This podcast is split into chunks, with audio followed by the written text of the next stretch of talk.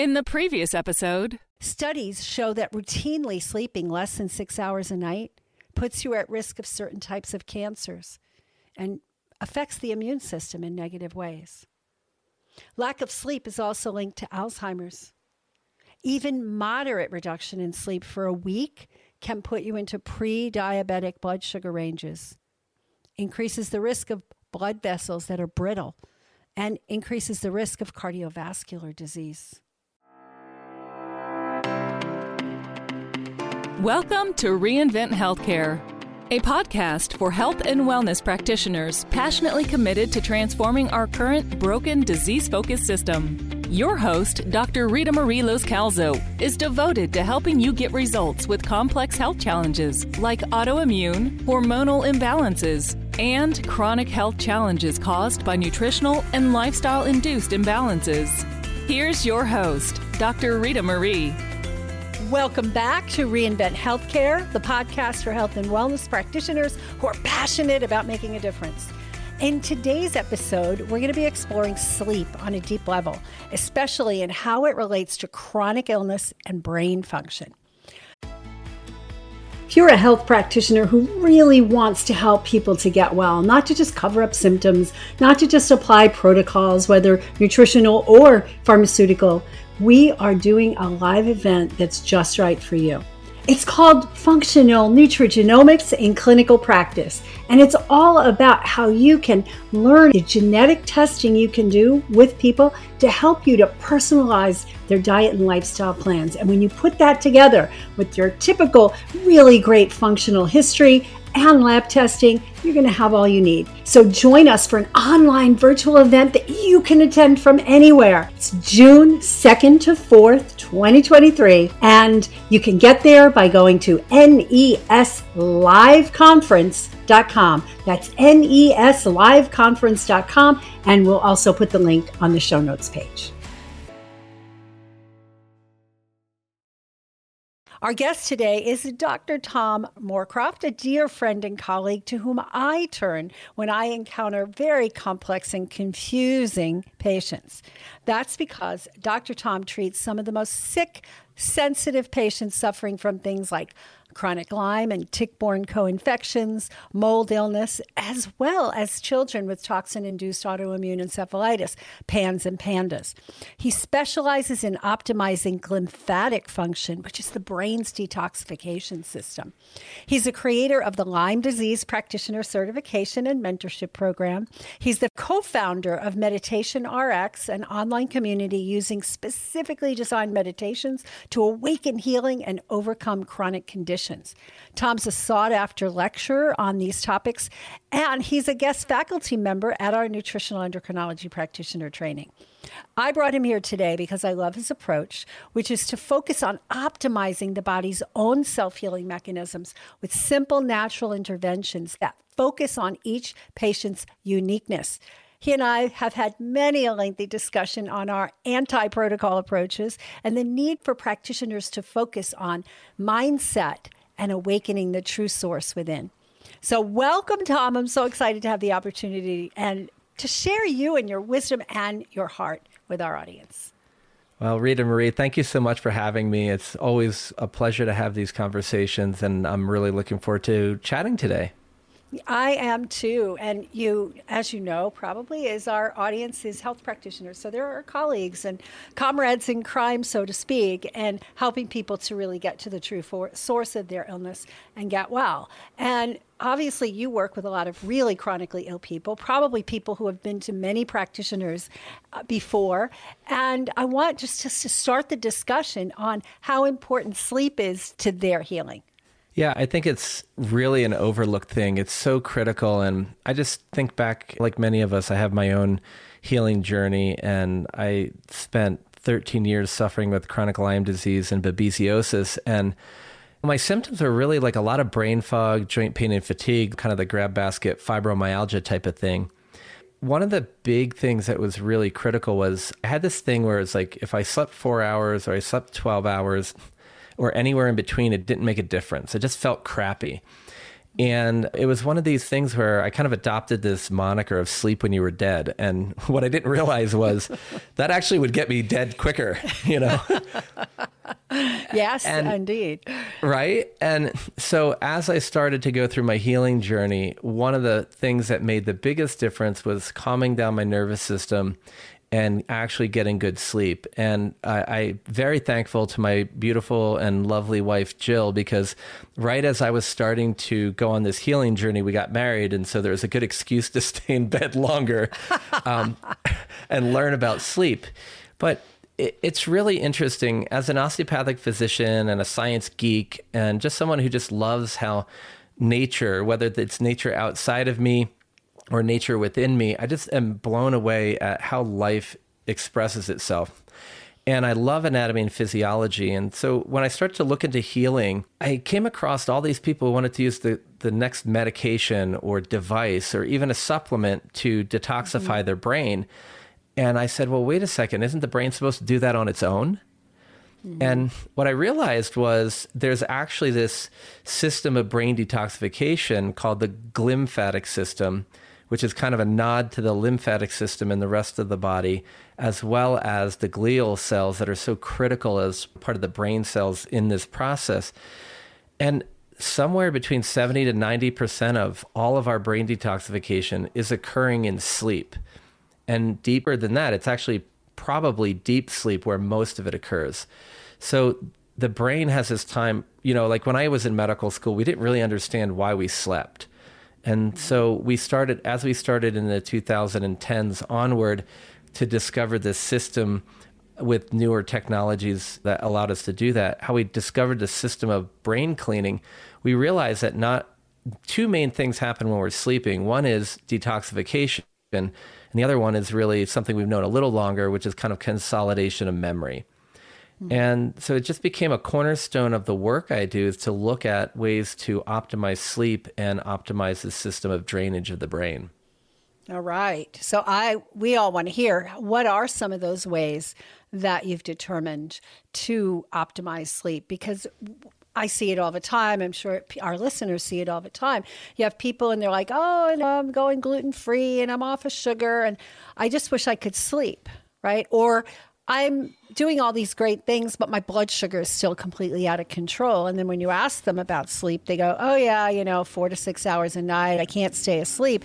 So it's a problem that we all need to address, and people clearly want to address. So I'd love to chat about some of the ways that you have discovered and that you've used successfully in your chronically ill patients. Well, the first thing I think is the awareness, right? I kind of had a little flashback when you were saying four to six hours of sleep. I'm like, I used to think that I slept a lot, you know, and then I started to monitor it, and I'm like, well, I start to go to bed at 10. I say my bedtime's at 10, but really it's 10:30, but by the time I really go to bed it's 11:15. And my alarm clock is still going off at 6 whether no matter what time I go to bed. right? So, yeah. I think the awareness of the importance it is. I would say there's a couple of key pieces and I plan the end of my day at the beginning of my day. And that's mm. one of the tricks I found. And by that, I mean is I get up in the morning and whenever possible, I get outside, I get a little fresh air, get a little sunlight. And one of the key things to getting natural sunlight in particular is it does stimulate melatonin production. So our melatonin production really starts early in the day the release is what happens when it's dark at night. So I'm just like, well, why don't I start at the beginning and get some sunlight, get some fresh air, maybe a little vitamin D would be nice, and move my body early in the day. And yeah. the other part is I really focus a lot on making kind of going to sleep more of a ritual and, and a really a healing experience. And so part of that includes sort of the stuff you'll hear everywhere, like get off the screens a couple hours before you go to bed, or at least a half an hour. If you have to be on the screen in the evening, use your blue blockers, all that good stuff. But really, it's deeper than that for me. I really set the intention of I have that 30 minutes before bed is really about that time to ground what happened in my day, start to calm down, and really just kind of focus on preparing to sleep. It's just kind of like if we prepare to have do a lecture or we prepare before we go in with our patient or prepare before a test. I prepare to go to sleep. I figure it should be a third of my life. It's probably important. So I really do focus on just creating a ritual. And part Love of that, that. ritual, Rita Marie, is I want to find ways to help my patient. I, I like, to, you know me, I like, I love to overcome, you know, I love to get all nerdy and geek out on things, but I also, that tends to lead to be being more complex than it needs to be. And so one of the simplest practices that I've found to help me calm my nervous system down and really not make it a chore, but make it an act of love, of sharing that with myself, is actually to just find a paper or maybe a remarkable tablet or something like that, preferably something where I'm actually using a, pen, a pencil like device. And I just write down three wins for the day. And what this does is severalfold. And one is I just get to start to look at all the beautiful nuances of my life. And for my patients who are suffering with chronic illness, they're like, my life sucks. you know, mm-hmm. it's like no matter what we, right? And it's like it never goes right. But I say, hey, could you find three small, small things in your day that you're thankful for, that, that were small wins? And even if your day was terrible, can you learn a lesson, a lesson that might help you in the future? And what, what's really interesting is you write those three things down and then you just let them be. And then I say, hey, why don't we write down three things that are going to be great tomorrow, three wins for tomorrow. And then I just, we're done. Takes three minutes. Mm. I tell patients, three or four minutes, don't give yourself any more time. This is not a test. It's not like we're going to have a journaling competition. I just want you to write down something that comes from your heart. And if you're not used to doing that, get used to it because this does a couple things. After a few days of doing this, you're going to start to notice that that just wrote writing things down will become gratitude. You'll be like, "Oh my gosh, I didn't realize all this beautiful stuff that happened during my day." And then when that starts to happen, which is very involuntary because your heart and your brain really do want this state, then you start to get out of that hopeless, frozen, sort of parasympathetic state of this freeze. Freeze, yep. Yeah. And that allows you to kind of slowly but surely, because that's the key to getting out of freeze state. It's you got to feel safe. So you have to kind of sneak it in almost. But when you do that, then you start to get into gratitude almost accidentally. And the gratitude part is what then allows your nervous system to calm down. And now you're starting to get chill before you go to bed. Wow. I've never heard anybody explain it that way. So I just want to stop you there so this really can sink in. Number one, there are a couple of things you said. You said write it down. Now, I tell people to do their gratitudes in the morning and gratitudes at night. Think about three things, but I don't really tell them to write it down. So, can you explain why the act of writing it down is an important piece to this?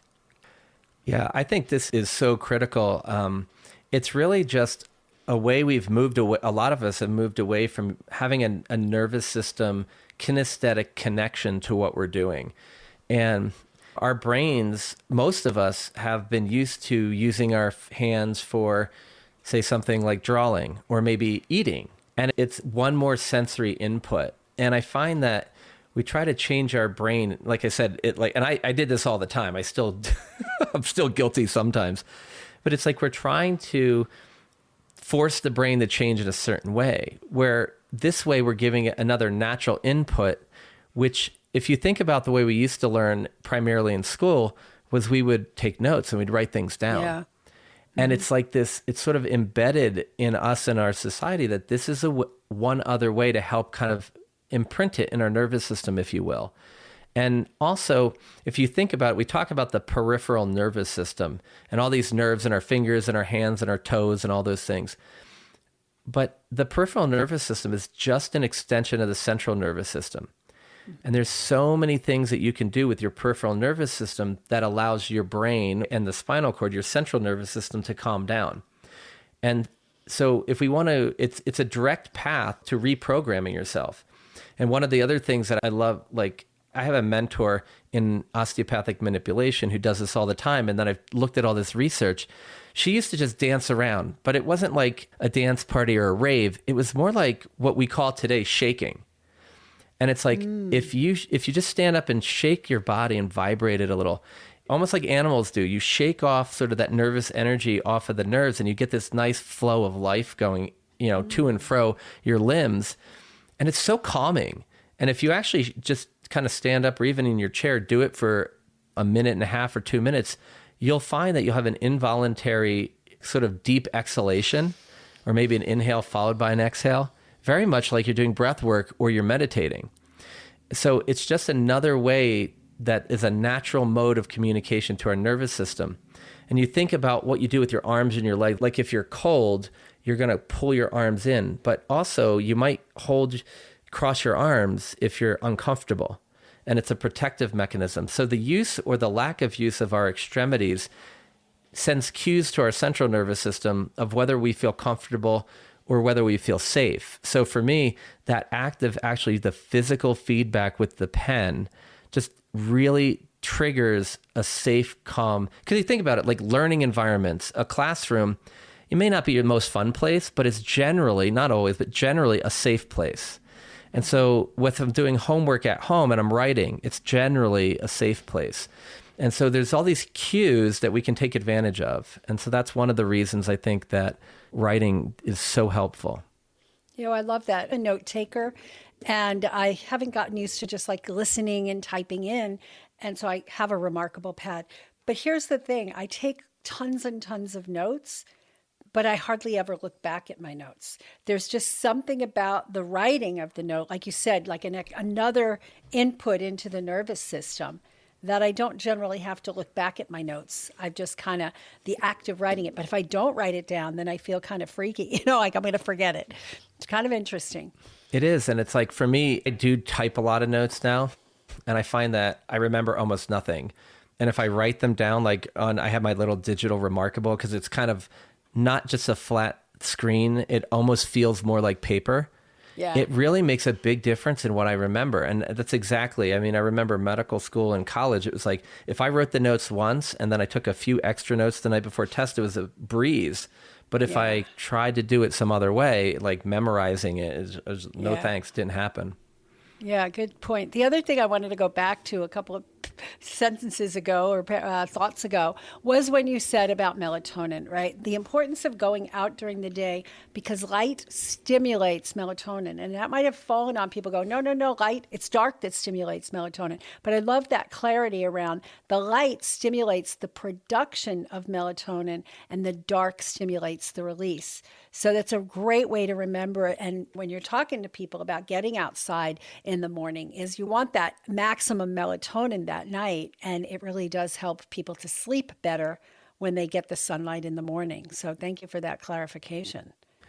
Yeah, I think it's so important to, and I'm really so glad that you highlighted that because it is really a key factor. And then on the opposite end of the day, as you alluded to, we've now kind of gotten up, we've gotten the light, we've stimulated optimal melatonin production during the day. We want to look at how can we optimally release melatonin in the evening. And this is going back to what we were talking about with maybe blue blockers in the evening and minimizing sort of the blue light on our screens. And so that's a really critical part because it's the darkness that lets that out. And so when I look at a few sleep tips at night, in addition to some of the other things we talked about, I really like people to have a dark room. And so I've gone through my room and like anything that's a little red light on something across the room, I'll cover it with black tape. We have the really dark shades. Whenever possible, we try to keep all the electronics out of our room so that we're not sort of getting that stimulus to our mind. And one of the things we see is also, Rita Marie, that I think is such an easy thing to do is turn off your Wi-Fi router at night. And turning off your Wi-Fi router, when you look at blood cells that are exposed to Wi-Fi signals, they tend to stack on each other, which are called rouleau bodies, and that's a sign of inflammation, very much like what you could see in like lupus or rheumatoid arthritis. And so by turning off our Wi-Fi, we actually have the ability to have less stimulus on our minds overnight.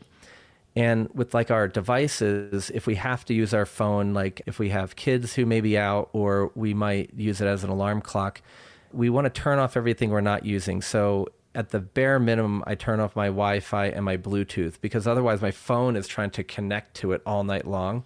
And I turn it off on both ends. I make sure the Wi Fi router is off and the phone Wi Fi is off, and the same for any of the Bluetooth devices. And these are just little things but when I first turned off my Wi Fi router, when I learned about this like 10 years ago, I had no insomnia. I slept great. And then for like two weeks, I didn't sleep at all. It was like I was so disrupted. And then I went back to normal sleep. And what was really crazy was a couple weeks later, I woke up and I was like up all night long. I'm like, why do I have insomnia? And it didn't, nothing happened. And then like three weeks later, same thing. Another two weeks later, the same thing. And I got up and I went down and my Wi Fi was on. Oh, and my so goodness. then I figured that I probably detoxified from that extra stimulation at night. And that, ex- and then when I didn't, so when then I got used to not having it and sleeping more natural, then when it comes on, I'm like, whoa, that's kind of interesting. So I do a little extra work when I'm traveling because I usually can't turn off the Wi-Fi in the hotel. but um, I tell people a lot of times just put it on a on a timer. You set it once and then you forget it. And then it's like you don't have to remember. And also if you put it on a timer, it's a good thing to cut yourself off from the internet and that stimulation at night. So even if you don't believe me about the Wi-Fi stimulation and all the red cells and inflammation in your and hyperactivity in your brain, the other part is just get off the darn screens and let yourself create that sleep sanctuary. And the other thing that a lot of Americans forget is your bed is for two things when you're an adult and one thing when you're a kid sleep and sex, and that's it. And, you know, all this watching TV and reading till all hours of the night, and one of them is worse than the other, but they're all kind of just stimuli that don't really reinforce that your bed is for rest and rejuvenation. And that's really what we want to do. I love hearing that because actually for me, you know me, I'm I'm a fanatic and I do everything that I think is right, but those are the things that are difficult for me. I don't have any trouble sleeping, so I would be more inclined to look at it, but I find that, you know, well for turning off the Wi-Fi when you have a partner in the house who doesn't buy into it is challenging, right? But the other piece Right. is I got out of the mode. I had all the I didn't have the phone out of the room, but I put it on airplane mode until I had teenagers who were going out there driving and they weren't coming home right? They were and i wanted to make sure that there was an if there was an emergency that i could get the signal. So i started turning it back on. Yeah i have it three feet away from my head but that's probably not far enough because it's wi-fi right? It travels invisibly. So yeah these are really good points. So let me ask you this. So many people have Oura rings now right? That's a mm-hmm. big thing. Fitbits were a thing of the past. Now most people have Oura rings, and you go, oh, I'm having this much deep sleep or that much deep sleep. And I personally get a lot of deep sleep, even on nights that I do badly and I only sleep for four, five, six hours. I still have a huge, huge amount of deep sleep, usually at least two and a half, sometimes longer hours. But Nice. my husband gets on good nights 30 minutes of deep sleep right? So let's talk about maybe some other strategies, or are those enough? Or are there other strategies for helping people to get more deep sleep? Yeah, I mean, I think there's a couple pieces here. And one of those is everybody's an individual. And 30 minutes seems a little bit low, right? But Yeah, I know yeah. a lot of people who are very healthy at an hour and a half, right? So, and I'm really usually looking at the whole picture. And if we can get our REM and our deep sleep relatively the same hmm. and close to 40 or 50%, I prefer 50%, but I'll take what I can get sometimes. I think that's important. But you could potentially see greater health benefit in your husband going from 30 to 45 minutes than you going two and a half to 245 right so mm-hmm. i really think that's important from a deep sleep perspective this is where the other part of the idea of preparing your next day with your wins that night when you go to sleep and you give your mind, your conscious mind, this chance to dissociate, because that's what happens when we sleep. But then your subconscious is sitting there with a job to do, which is like figure out how to get these wins for tomorrow. Now, what's really cool is your conscious mind, if you say, Hey, I'm going to win a million dollars tomorrow in the lottery, your conscious mind to be like, There's no way that's even to happen. But your subconscious is like, I don't know, you just told me you're to win a million dollars tomorrow. And it doesn't it doesn't judge. And so this is kind of like where subconscious becomes super conscious and kind of plugs into the universe. And whether you call that life force or the divine or God or whatever word it is, I think it's really important that in sleep you get to the point where you are open to new possibilities. And what's really interesting is people who start to do these gratitude practices and pre planning their gratitude for tomorrow over the course of three to six weeks and sometimes three to six days, you'll start to see they sleep deeper because in order to do that work, you go into a deeper mode of sleep. I also see a lot of people have a lot of other things going on. We use everything from I've designed very specific sleep meditations that also include binaural beats to help get people down in that brainwave pattern. We use brain mapping and neurofeedback in our practice to get people to calm their brains down and do that. But I think the the biggest thing is like to the point you made earlier of hey, it sounds really cool, Tom. It's great. I can't turn off my Wi-Fi. I've got kids it's not about doing all of these things. And we don't all, in order to be healthy, we don't have to all become biohackers and do everything 100%. I have my clear glass on my desk here with some water in it. And I think of this as like, as a practitioner and a person who just as a human being wants to be healthy, I've looked at this, I coined this term called chronic toxin overload. And we talk so much about it, but the bottom line is we our bodies have an ability to hold on, you know, to tolerate and deal with so much. And when we go over that amount, like as if I continued to fill the water up in the cup, it spills over. Yep. So I have two things that I can work on. I can minimize the amount of junk I have to deal with in my life, and I can increase the capacity of the vessel. Mm-hmm. And so it's really simple, right? You don't have to do all the things that we're talking about. And there are so many other things you can work on, but pick one or two things that resonate with you and that you're going to commit to doing on a consistent basis. And then allow that daily practice of either breathing before you go to bed or calming down. And if reading calms you down, that's great. Just make the decision of whether you should do it on in a chair or in your bed based on how you sleep. But do something that brings joy to your own heart and allows your nervous system to kind of calm down and release a lot of the stuff from the day and that way, you're taking down the amount of stuff that has to go in the vessel. And if you do a practice like turning off the Wi well, the Wi Fi is more filling up the cup. If you want to make the cup bigger, that's where we get into our mindset practices, our meditations, or our neurofeedback and such. So we can work on either side of that. We don't have to do it all. We just have to pick one or two things to focus on. I love that. I use that analogy all the time with people. And you want to always have a little bit of a capacity between the top of the water level and the top of the vessel right? So you have that oh room God, right? for getting hit by a truck or you know what I mean? Like things like that. And so many people live their lives like right at the edge. And then they think because they stubbed their toe and then they developed a chronic disease that it was the stubbing of the toe, but it was the stubbing of the toe on top of everything else that filled up the vessel. Right. It's interesting. You, you made me think of when we talk about that brain detoxification system. If any of the practitioners listening do a lot of research on this, you'll hear a term called the aquaporin 4 channels. And they'll say they're on the end feet of the astrocyte and they need to be polarized. And I'm like, wow, that's like, what the heck does wow. that mean? right? So, but there's these little astrocytes, like these structural cells in the brain, and they literally have what look like end feet. So the, the flow of cerebrospinal fluid is basically, we've seen that it comes in along these penetrating arteries and then it comes down and deep into the brain and then from then it meets up with these aquaporin 4 channels and then it, the cerebrospinal fluid will start to diffuse into the brain substance mix with the interstitial fluid and then on the other side of the of this astrocyte has another polarized end foot and then we see all of this sort of the dirty water if you will going out along the venules and mm-hmm. ultimately, this is going to drain out around cranial nerves, around the internal carotid. 20 to 30% of it is actually through the nasal lymphatics. So we can riff on that in a minute if we want. But what's really critical about this, to your point of like how much do you do or how little do you do, those end feet on either side along the arteries and the veins, they have a lot of these, essentially in the schematics, looks like an equal sign.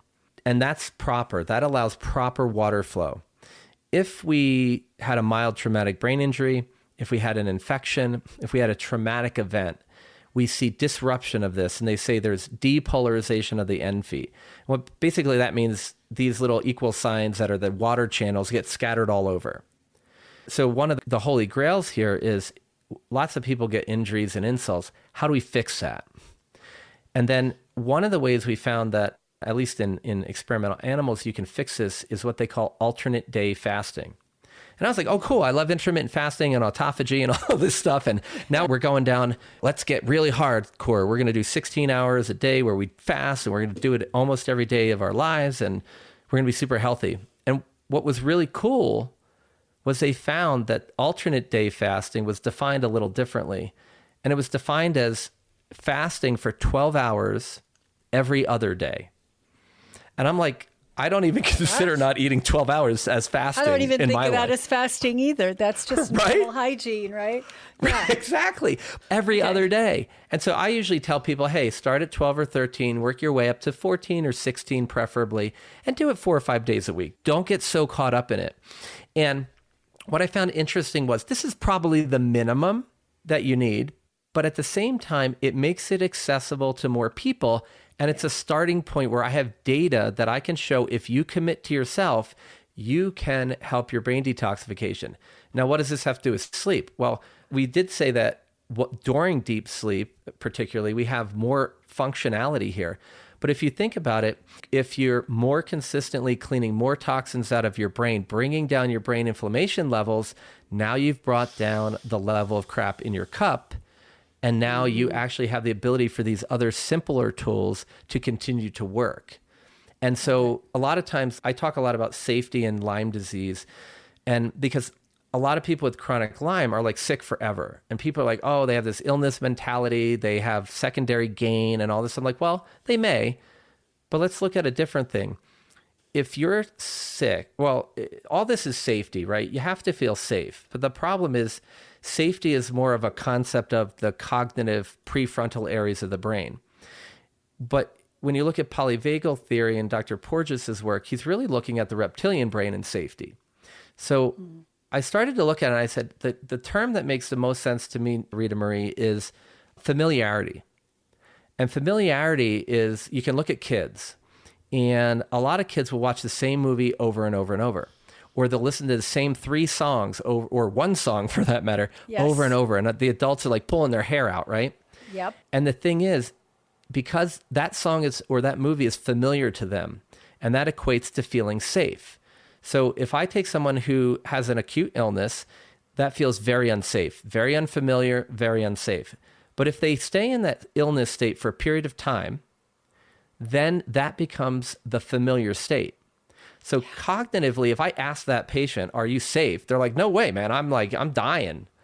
But evolutionarily, the reptilian protective mechanism built into your body is saying that's familiar, which means it's safe. So when I ask you to now change that state, that is mm. unfamiliar, and that deep protective mechanism in your body goes, "Whoa, I'm not safe right now." And so that's, that's where we have to make these really small changes over time in order to make that big shift. Yep, and be consistent with them, right? Not just try this and another week try that and just keep flitting around, but finding a healthy environment that's right. safe rather than this unhealthy environment that's safe. Yeah. And so the other image I have in my mind though is the areas of your brain that are responsible for you recognizing that you are safe, that facial expression, intonation and voice understanding and even understanding gesture, are the same area. So the areas of the brain that are responsible for that are negatively impacted by many infections, including Lyme disease. And what I thought was really interesting, I talked to a friend of mine who does almost ex- his whole practice is pretty much brain mapping and working with how people's brain connectivity is. He said that the people with Lyme, mold illness, and even with high blood pressure and high glucose have, have very similar brain patterns. I said, well, that's really interesting. So Lyme can set you up with a problem that prevents you from understanding that you actually are safe enough to heal, but so can all these other things. So I need to treat whatever medical condition you have, but maybe I can access it from the other side and do my mindset training, my meditative practices, maybe my Wi Fi, and find a back door into this. So now we can kind of expand the size of the cup and decrease the amount of fluid all at the same time but we're doing a little from each side and we sneak up on it and now we can start to really see like just natural healing unfolding yeah that's intense and that's the way you want to do it right? Because too big a change at one time puts people into that i'm not safe anymore right? That unfamiliarity and then their whole nervous system goes into an uproar. So That's a great point. And you mentioned a bit about, you know, you're mentioning about the lymph- lymphatics and the detoxification of the brain, which is super critical. A couple of things I just want to close with are you mentioned about nasal infections and also hydration when we were talking before. And so many people are chronically dehydrated. So I want to just really emphasize from your perspective how that affects sleep and how that affects overall healing when somebody is dehydrated. Yeah, I think this is a huge one, Rita Marie. It's like, how can you recover if most of your body is water, including your bones, and most of the ability of your body to clean up yourself relies on this flow of water in the lymphatic system in the body and the lymphatic flow in the brain? It's critical. And so for me, foundational stuff, I certainly have people use different electrolytes depending upon who they are. And some of the simple stuff is well part of it is just start drinking more water. And if you need to you know like back in the day i was addicted to sodas because we didn't know it was not healthy. And then when i started to heal and i started to do a lot of yoga and meditation and over time allow that to slowly let my body heal because in the beginning i could barely tolerate anything.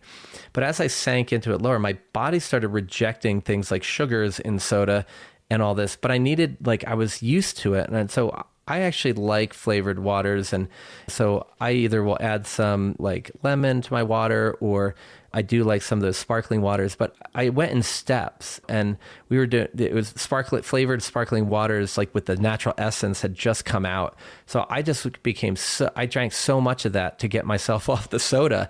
But what I realized is it wasn't just I got off the sugar; I was literally hydrating better, and it is key so a little bit of electrolytes working to help you absorb things. I try to make normal saline and I use like matrix electrolytes and a few other things, but I tell people to make it pleasantly salty, whatever that means to you. Because I find when I'm more active, I want more salt. When I'm not as active, I want less. And it's just like play with it and get used to just listening to your body and absorbing it. And it is critical though. I mean, CSF and the interstitial fluids in your brain are just shy of 100% all water. You know, there's just a few solutes in it. Yep. So I think it's a really critical piece. And then as you, all these topics points you bring up, I keep thinking back to the gut too, because we're talking about the nervous system. And I think we really need to understand that the gut wall and just absorption in general really requires proper hydration and proper fueling to do this. And when we look at the gut and the brain, we have to include the heart and that gut brain heart axis. Really, hydration is a critical piece. Again, going back to what I said earlier, there's so many cool supplements out there that are great drainers. but if you don't mm-hmm. have the fluid to drain the stuff, it's just going to move exactly. like four microns.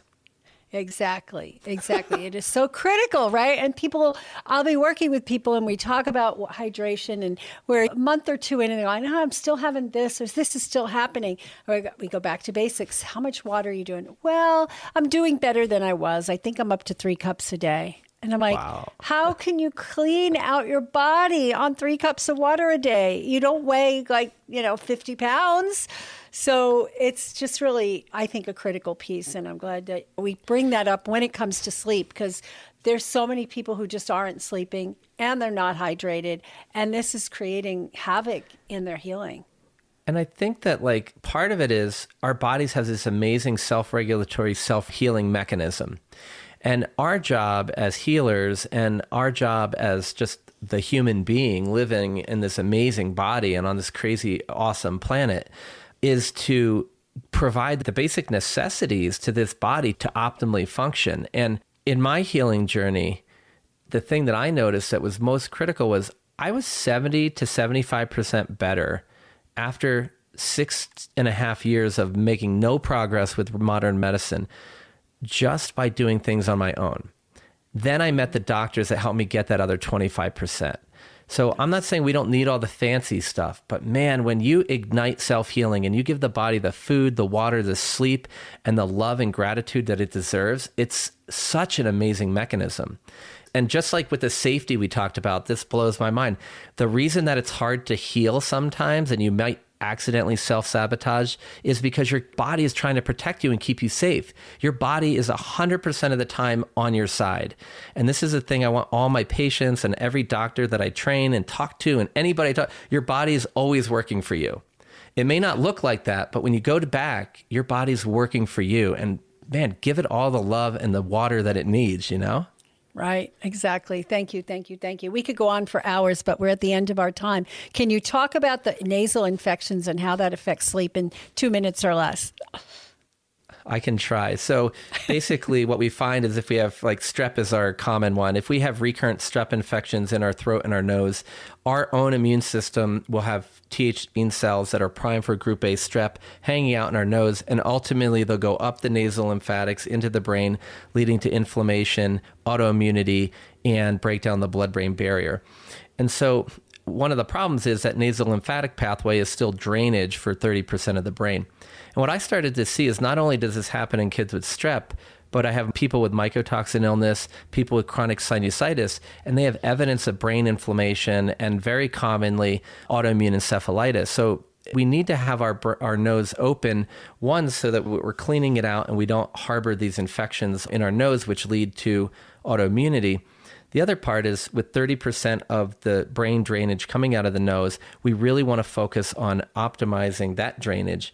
And we can do that with simple breathing techniques like Buteyko breathing will help you create more nitric oxide in your sinuses, which will open up your nose and also help with your Raynaud's if you happen to have that and circulation throughout your body. So I just think it's really important. And one other piece for opening up your nose is if your nose is clogged up, it's probably because you're breathing through your mouth and you need to breathe through your nose more. So incorporate a little Buteyko breathing, close your mouth whenever possible. And one of the others, it's funny how it comes all the way around Rita Marie in the extra 10 seconds I'm going to steal is, is a lot of people are mouth breathers. Mouth yes. breathing messes with your sleep and it messes with your nose and it will lead to your nose being closed. So one of the tricks you can use is during the day you do those breathing techniques that open your nose with the nitric oxide, maybe add a few more beats for some liver detox and nitric oxide but put a little piece of paper tape in a Charlie Chaplin, move it from below, you know, just move it over your lips and let that paper tape help you remember to keep your mouth closed. Usually, the first two or three nights, people are like, oh my God, I can't even handle this. And 10 minutes later, it's off.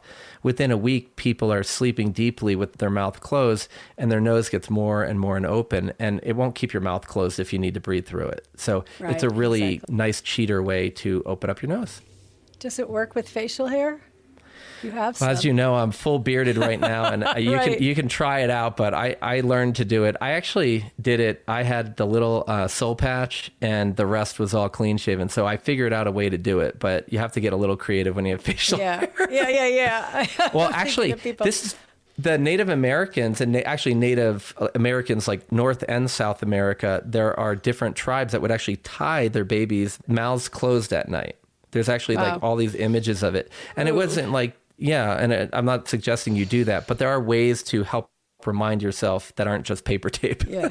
Yeah, yeah, yeah, yeah. Well, thank you so much. This has been amazing. We've covered all kinds of ground, and I hope this is helpful to everybody out there when you're working with people. Last question is how do people reach you if they want to study more, learn more from you?